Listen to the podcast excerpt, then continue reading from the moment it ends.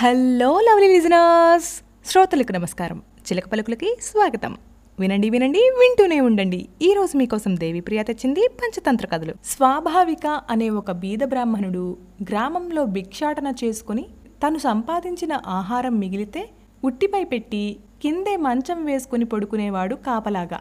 ఒకరోజు అనుకోకుండా వాడికి చాలా పాయసం దొరికింది. దాన్ని కుండలో పెట్టి ఉట్టి మీద దాచి దాని కిందే మంచం మీద పడుకున్నాడు.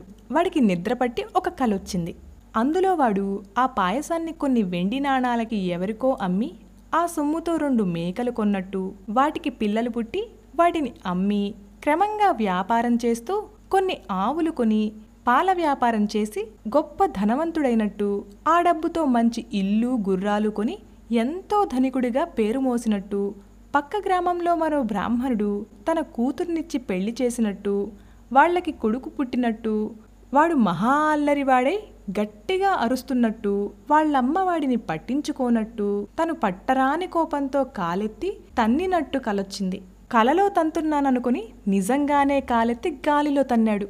కాలు పైనున్న కుండకి తగిలి అందులోని పాయసం కిందపడి చల్లా చెదురైంది. మెలకువ వచ్చి చూసి చాలా విచారించాడు.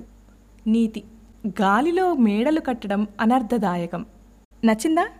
అయితే సబ్స్క్రైబ్ చేసి సపోర్ట్ చేయండి. చేస్తారు కదూ?